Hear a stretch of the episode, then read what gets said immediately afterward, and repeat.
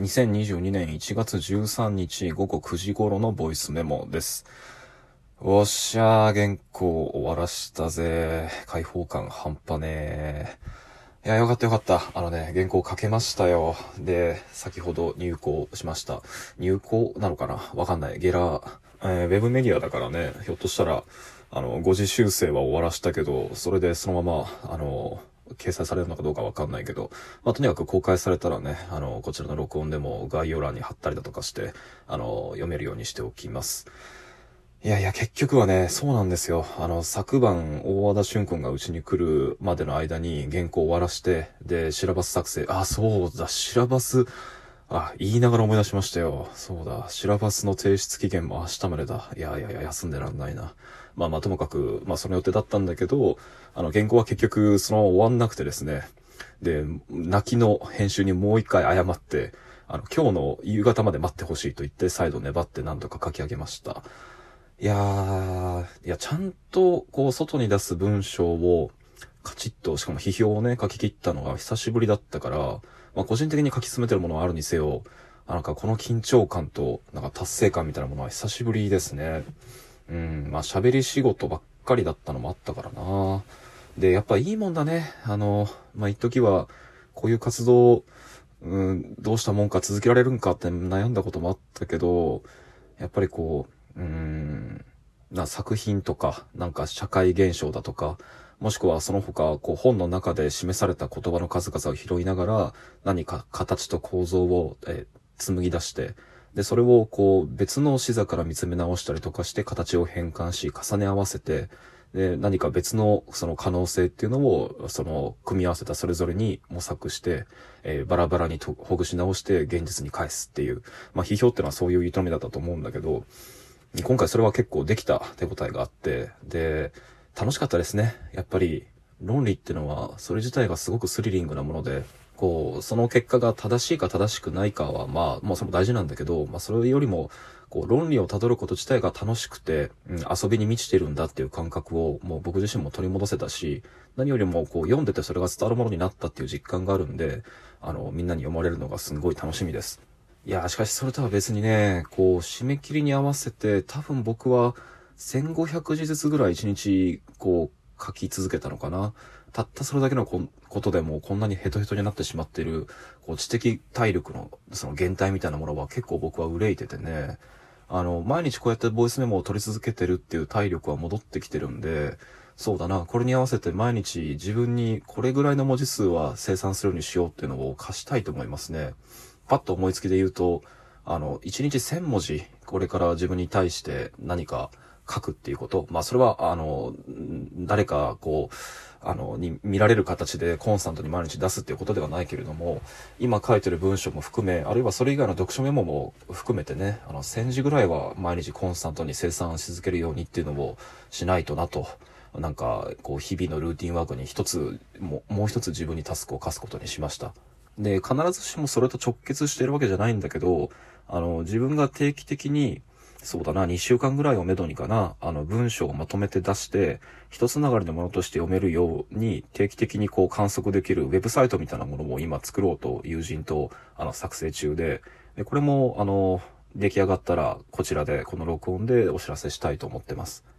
まあ、という、なんだ、告知の予告みたいなものはさておいて、まあ、そもそも僕がこう、原稿確定を止めてしまって、あの、今日までずるずる、その、提出が伸びてしまった原因っていうのは、あの、もちろんまあ僕の態度もあるけれども、それ以上に、こう、昨晩ね、遊びに来た大和田くんとの話が盛り上がりすぎてしまって、まあ、よくない、まあ、いつものことなんですけどね。あの、それが影響して、なんか一回原稿から手が離れてしまったってこともあって、で、今日はその中で出てきた話を断片的に取っておこうと思います。で、それは何かっていうと、名前についての話ですね。えっ、とね、この話題の発端は、大和田くんのエピソードトークから始まっていて、えー何かっていうと、大和田くんは今いくつかの職場で、あの、生徒を持って教えてる立場にあるんですけど、あの、最近こう、若い人たちと、まあ、毎年毎年、こう、入れ替わる生徒と話すたびに、まあ、新しい刺激を受けるんだが、今年に至っては、また面白い、その、エピソードが聞けたんだと。で、それは何かっていうと、まあ、詳細は伏せますけど、まあ、大和田くんはアーティストだから、えっと、授業の、その課題の内容っていうのも作品提出なわけですよね。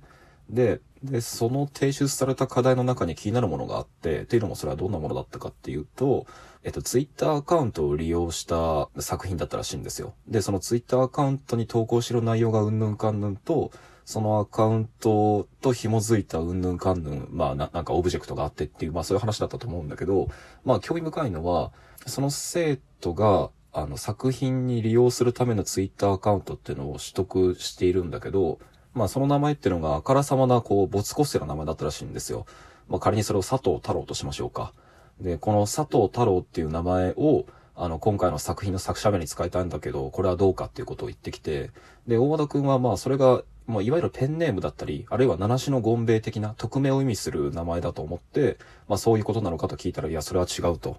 実は自分以外にも、あの、ネットのツイッターアカウントだったり SNS 各種アカウントを作るときには、こういった、なんだろうな、没個性な名前をあえて取得して、それで一旦の名前を作るみたいなことをよくやってるんだけど、それは、まあ、検索余計文化みたいなもんなんだ。と。大和田くんに説明した上で、え、っていうか先生は SNS やったことないんですかっていう風に聞いてきたらしいんですよね。で、まあこのやりとり自体がすごく面白いんだけど、だって大和田俊くんは、あの、つまり実名で Twitter アカウントも Facebook も作っていて、で、そこで自分の作品とか展覧会の、まあ、宣伝をしてるわけですから、で、まあ、それを彼なりに生徒たちに伝えると、いや、それはもうすごい驚かれたらしいんですよね。で、まあ、このギャップっていうのは、まあ、普通に聞けば、まあ、SNS ネイティブである今のティーンエイジャーの人たちと、あの、インターネットの誕生から、その SNS 聡明期みたいなものの立ち上げから知ってる僕たちの間に横たわる、そのプライバシーってものに関するリテラシーの底だっていうふうに言えると思うんだけど、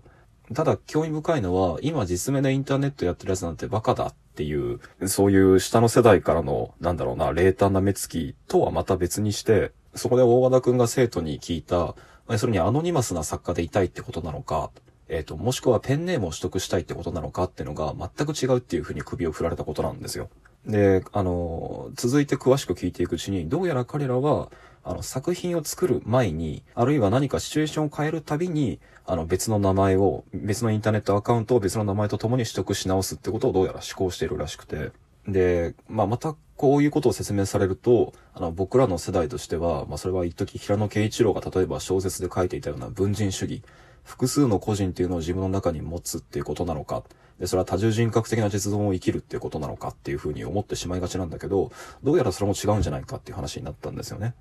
で、まあ、その間の雑談で出てきた料理の話もまあ面白かったんだけど、全部端折って結論から先に言うと、おそらくそれは名前を使い捨てるものだっていう意識が、あの、芽生えつつあるんじゃないかっていう話になりました。それは、こう、フォロワーの誤読や、あるいは、まあ、悪意ある、その、文脈の編纂によって、あの、見知らぬ他者に言葉が届けられてしまい、それによって炎上を被り、あの、個人攻撃が始まってしまうという、おまあ、いわゆる炎上っていう現象がほとんど偶発的な事故みたいなものに近しくなり、日常化していく今のような、あの、コミュニケーション環境においては、そこで取得される、まあ、個人のアカウントというのは、上書きができないライフログの蓄積として、えー、作られるのではなくて、むしろ逆に、こう、シューティングゲームの残機のようにですね、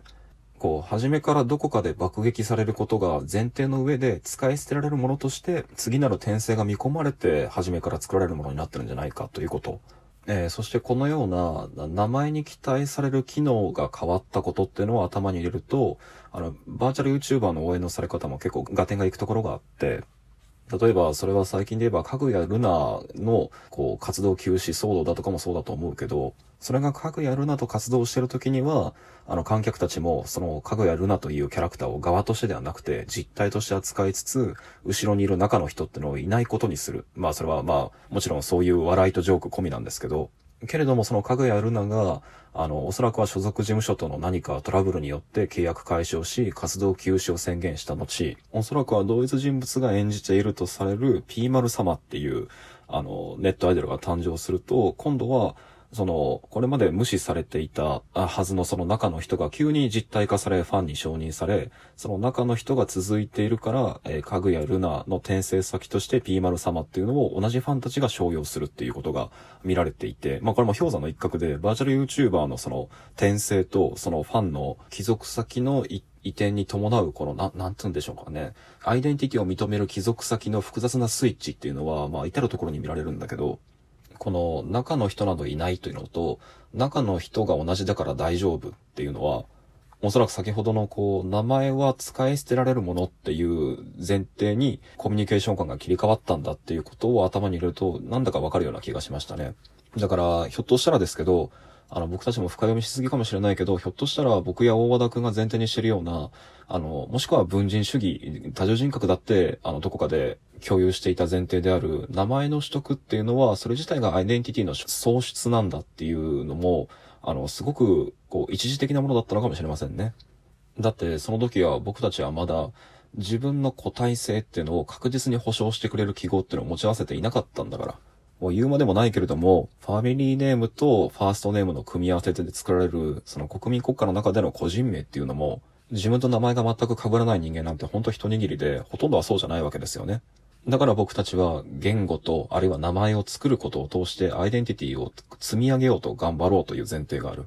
けれども、例えばブロックチェーン技術に支援されたような、あらゆるコミュニケーションの来歴にデジタル署名という、その、個人識別記号みたいなものが必ず保証されているような状況になるとどうか。アイデンティティが名前以前に保証されている段階になるとどうなるか。